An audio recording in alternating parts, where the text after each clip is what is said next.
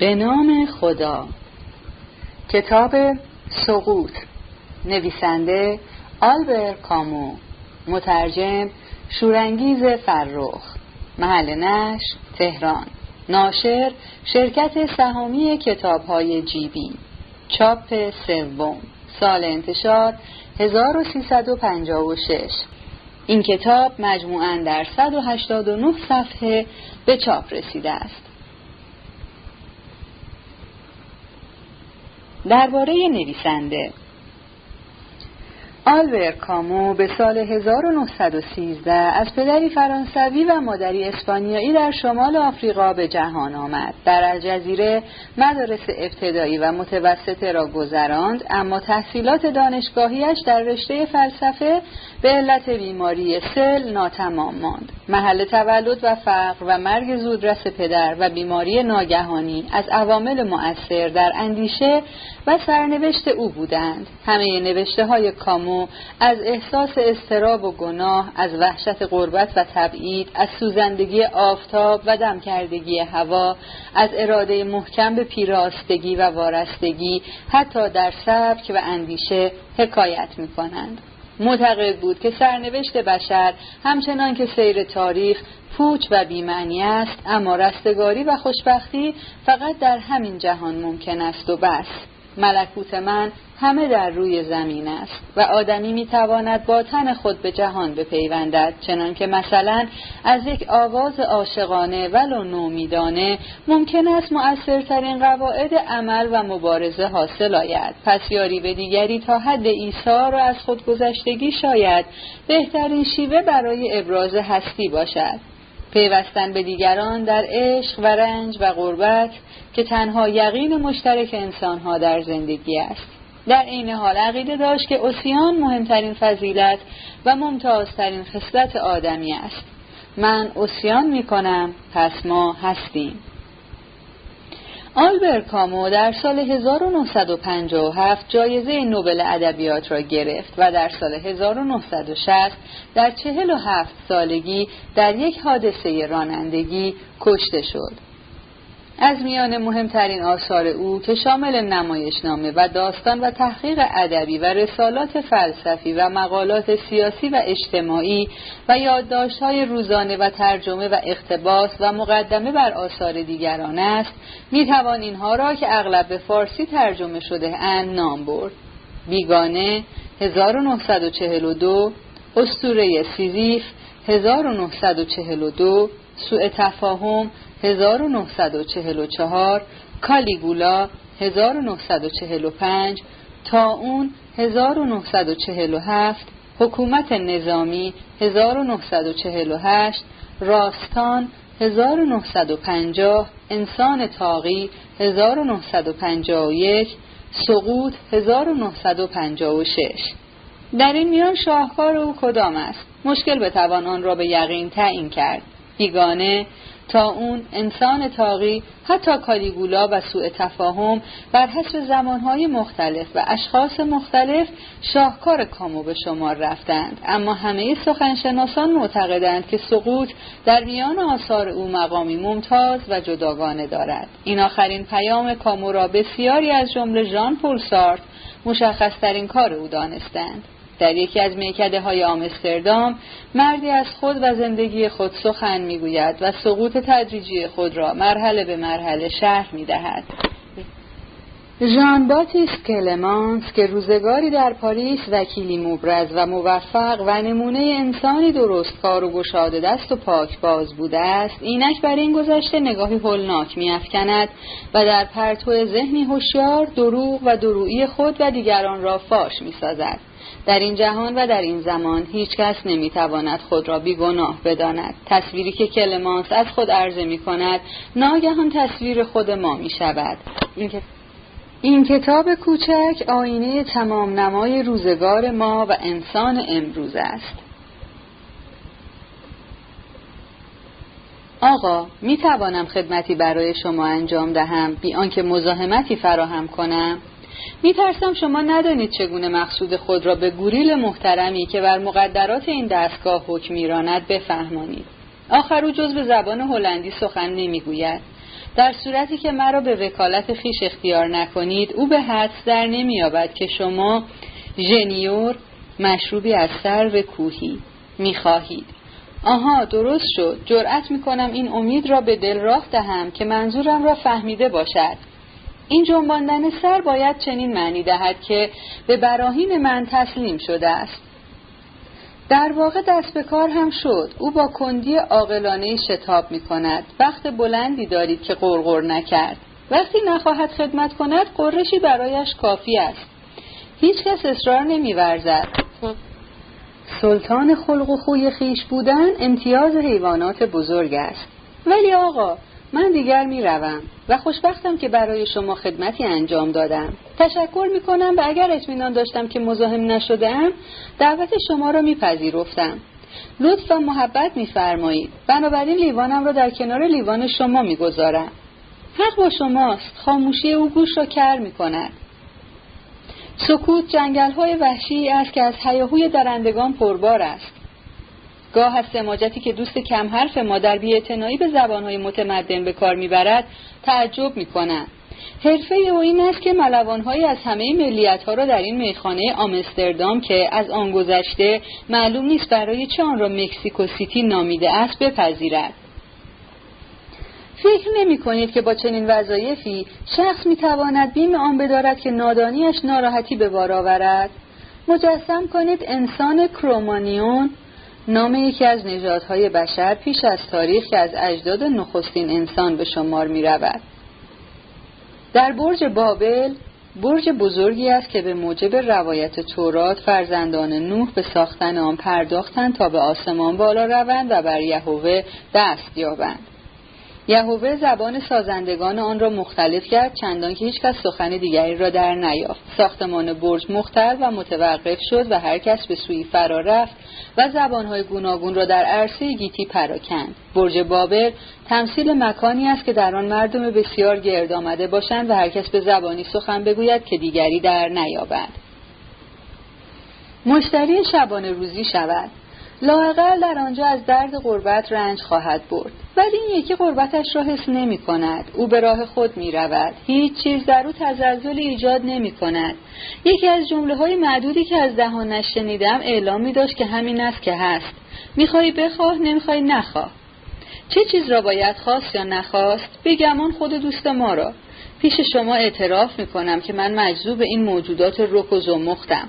وقتی شخص به حکم حرفه یا استعداد ذاتی درباره آدمی تأمل بسیار کرده باشد هنگامی می‌رسد که برای انسانهای نخستین احساس دلتنگی کند. لاقل آنها افکار پنهانی در سر ندارند. راستش را بخواهیم میزبان ما از این افکار چندتایی دارد گرچه آنها را به طرزی مبهم میپروراند. از بس آنچه را که در حضورش گفتهاند نفهمیده طبیعتی بدوین یافته است. از آنجاست این حیمنه ابوس که گویی لاقل بو برده است که آدمها یکجا کارشان عیب دارد. این حالت روحی مباحثاتی را که در خصوص حرفه او نباشد مشکلتر می‌سازد. برای نمونه بالای سرش بر دیوار مقابل این شکل مستطیل را ببینید. جای خالی تابلویی است که از دیوار برداشتند. آخر اینجا تابلوی وجود داشت. آن هم فوق العاده جالب یک شاهکار واقعی. بسیار خوب. وقتی صاحب اینجا آن را به دست آورد و وقتی آن را واگذار کرد من حاضر بودم. در هر دوبار با همان بدگمانی و بعد از هفته ها تردید و تعمل در این مورد باید اقرار کرد که اجتماع صداقت بیپیرایه طبیعت او را اندکی مخدوش کرده است.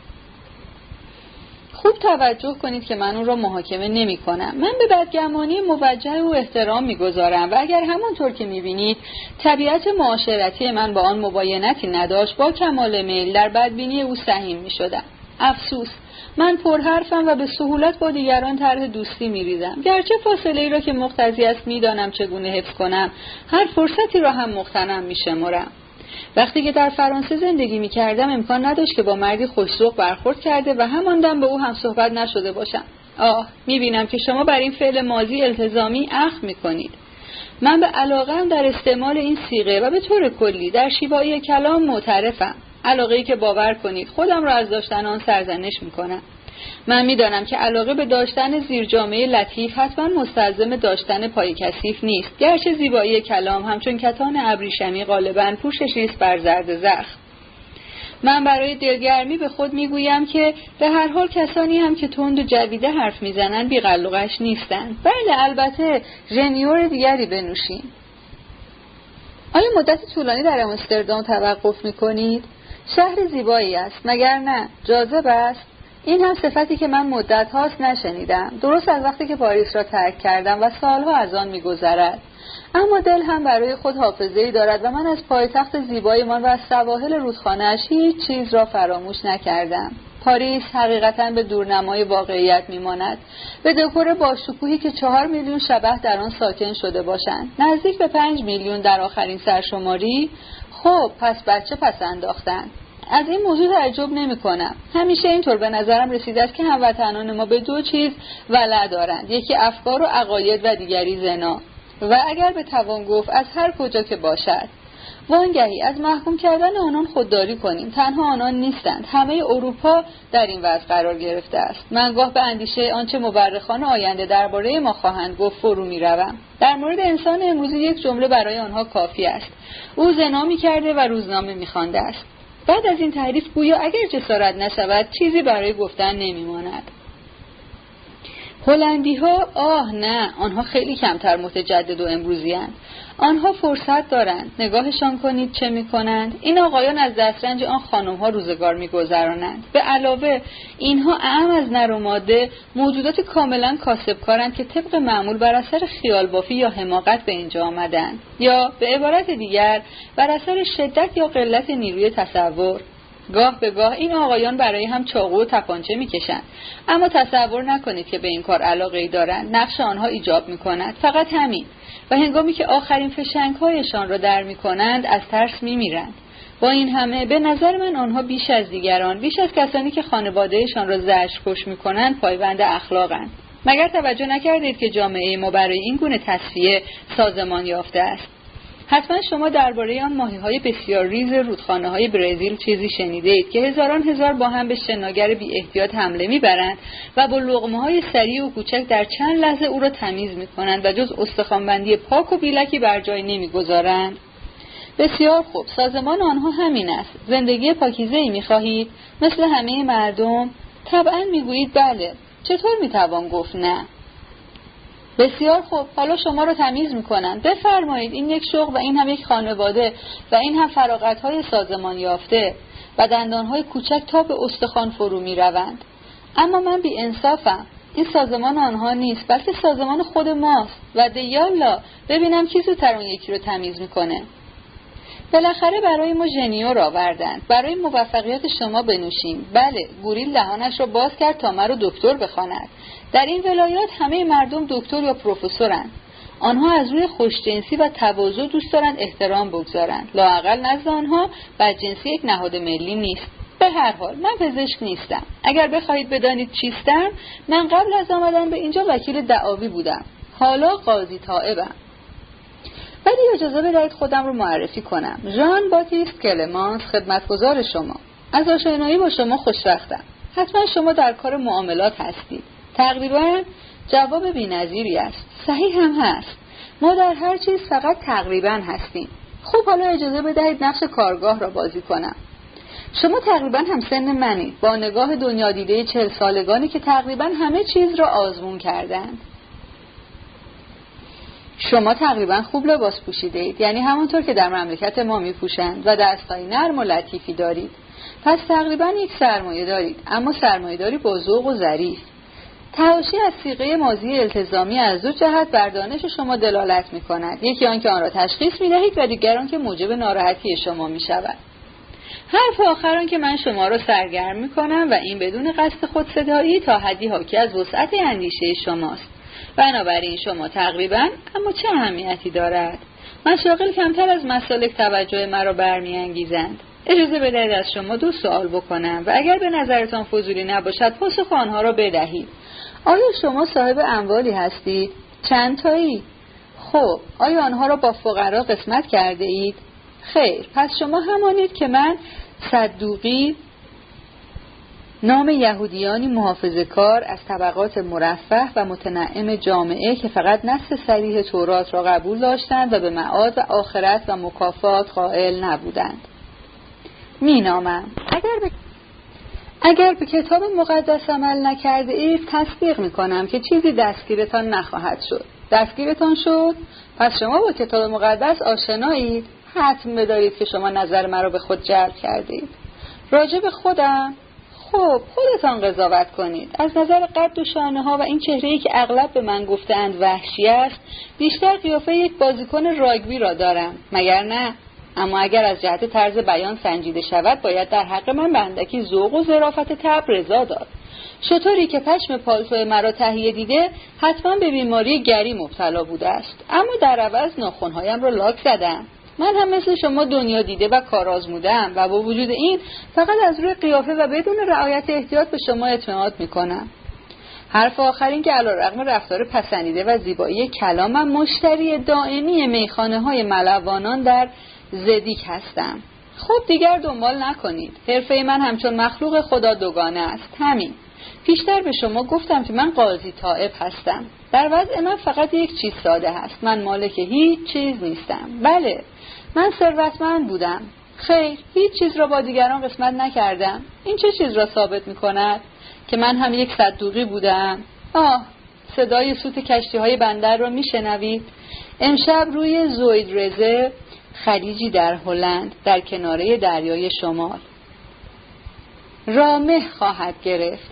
به همین زودی می روید از اینکه شاید وقت شما رو گرفتم مرا ببخشید. با اجازهتان حساب رو من می‌پردازم. در مکسیکو سیتی شما به من وارد شده اید. خیلی خوشبخت شدم که در اینجا از شما پذیرایی کردم.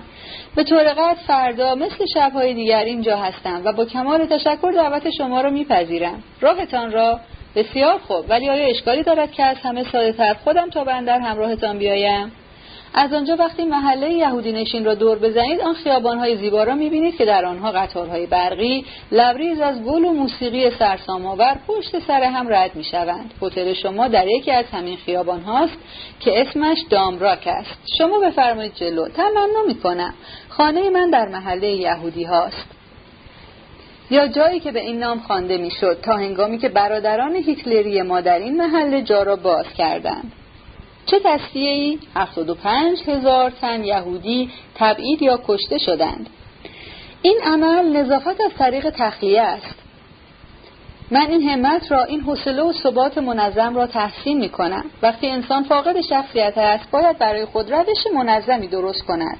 اینجا بدون تردید این روش نتیجه معجزات ها بار آورد و من اکنون در محل یکی از بزرگترین جنایت های تاریخ سکونت دارم. شاید همین است که مرا کمک می‌کند تا روحیه گوریل و بدگمانیش را درک کنم. بدین طریق من می‌توانم با این تمایل فطری که مرا به طرزی مقاومت ناپذیر به سوی احساس همدلی میکشاند مبارزه کنم. وقتی قیافه تازه ای را می‌بینم کسی در من زنگ خطر را به صدا در میآورد. خطر آهسته برانی حتی وقتی هم که احساس دوستی قوی است باز احتیاط می‌کنم. آیا می‌دانید که در دهکده کوچک من در طی یکی از عملیات انتظامی یک افسر آلمانی با نهایت ادب از پیرزنی تمنا کرد که یکی از دو پسرش را که به عنوان گروگان باید اعدام شود به میل خود انتخاب کند؟ انتخاب کند. تصورش را می‌کنید. این یکی را نه. آن یکی را و ناظر رفتن او باشد. دیگر ادامه ندهیم. ولی باور کنید آقا که وقوع هر پیش آمدی ممکن است. من مرد پاکدلی را می شناختم که بدگمانی را به خود راه نمی‌داد. او هواخواه صلح و آزادی مطلق بود و با عشق یکسان به تمامی نوع بشر و حیوانات مهر میورزید. روحی برگزیده بود. بله قطعا چنین بود. به هنگام آخرین جنگ های مذهبی اروپا گوشه خلوتی در روستا اختیار کرده و بر درگاه خانهاش نوشته بود از هر کجا که باشید به در آیید که خوش آمدید. به گمان شما چه کسی به این دعوت دلپذیر پاسخ داد؟ چریک های فاشیست که مثل خانه خودشان داخل شدند و دل و روده او را بیرون کشیدند. اوه خانم ببخشید. وانگهی اصلا نفهمید که من به او تنه زدم. عجب چه جمعیتی. آن هم در این وقت شب و با وجود باران که روزها همچنان میبارد. خوشبختی ماست که در اینجا ژنیور هست. تنها روشنی در این ظلمات. آیا فروغی را که در شما می افروزد طلایین و مسین حس می کنید من دوست دارم به هنگام شب در گرمای ژنیور در میان شهر گام بردارم. شبهای دراز راه می‌روم خواب می‌بینم یا بی انقطاع با خود حرف می‌زنم. بله مثل امشب و میترسم که سر شما را به درد آورده باشم. متشکرم. مرا شرمنده می کنید اما من از حرف لبریز شدم به محضی که دهان باز می کنم کلمات سرازیر می شوند وانگهی. این سرزمین برای من الهام بخش است. من این مردم را دوست می دارم مردمی که بر پیاده روها می لولند در فضای کوچک خانه ها و آبها گیر افتادند و هوای مهالود و زمین های سرد و دریایی که همچون لگن رخت شویی بخار می دهد آنها را احاطه کرده است. من آنها را دوست می دارم زیرا دوگانه اند همینجا هستند و هم در جای دیگر. البته وقتی که صدای قدم های سنگینشان را بر سنگ فرش های چرب میشنوید هنگامی که آنها را می‌بینید که به آهستگی از کنار دکانهایشان که لبریز از شاه ماهی های طلایی رنگ و جواهراتی به رنگ برگ های مرده است میگذرند لابد میپندارید که آنها امشب در اینجا هستند. شما مثل همه فکر می‌کنید. شما این مردم نازنین را از نمایندگان اصناف و بازرگانان میپندارید که سکه هایشان را با امکانات جاودانگی روحشان برمی شمارند و تنها تغزل وجودشان این است که گاه به گاه در حالی که کلاهای لب پهنشان را به سر دارند درس کالبوت شناسی بخوانند. شما اشتباه می‌کنید. درست است که آنها در کنار ما راه می‌روند. با این همه نگاه کنید که سرشان در کجا قرار دارد. در این مهی که از چراغهای نئون و از ژنیور و نعنا به وجود آمده است و از تابلوهای سبز و سرخ مغازه ها فرود می آید. آقا هلند یک رویاست رویای ساخته از دود و طلا.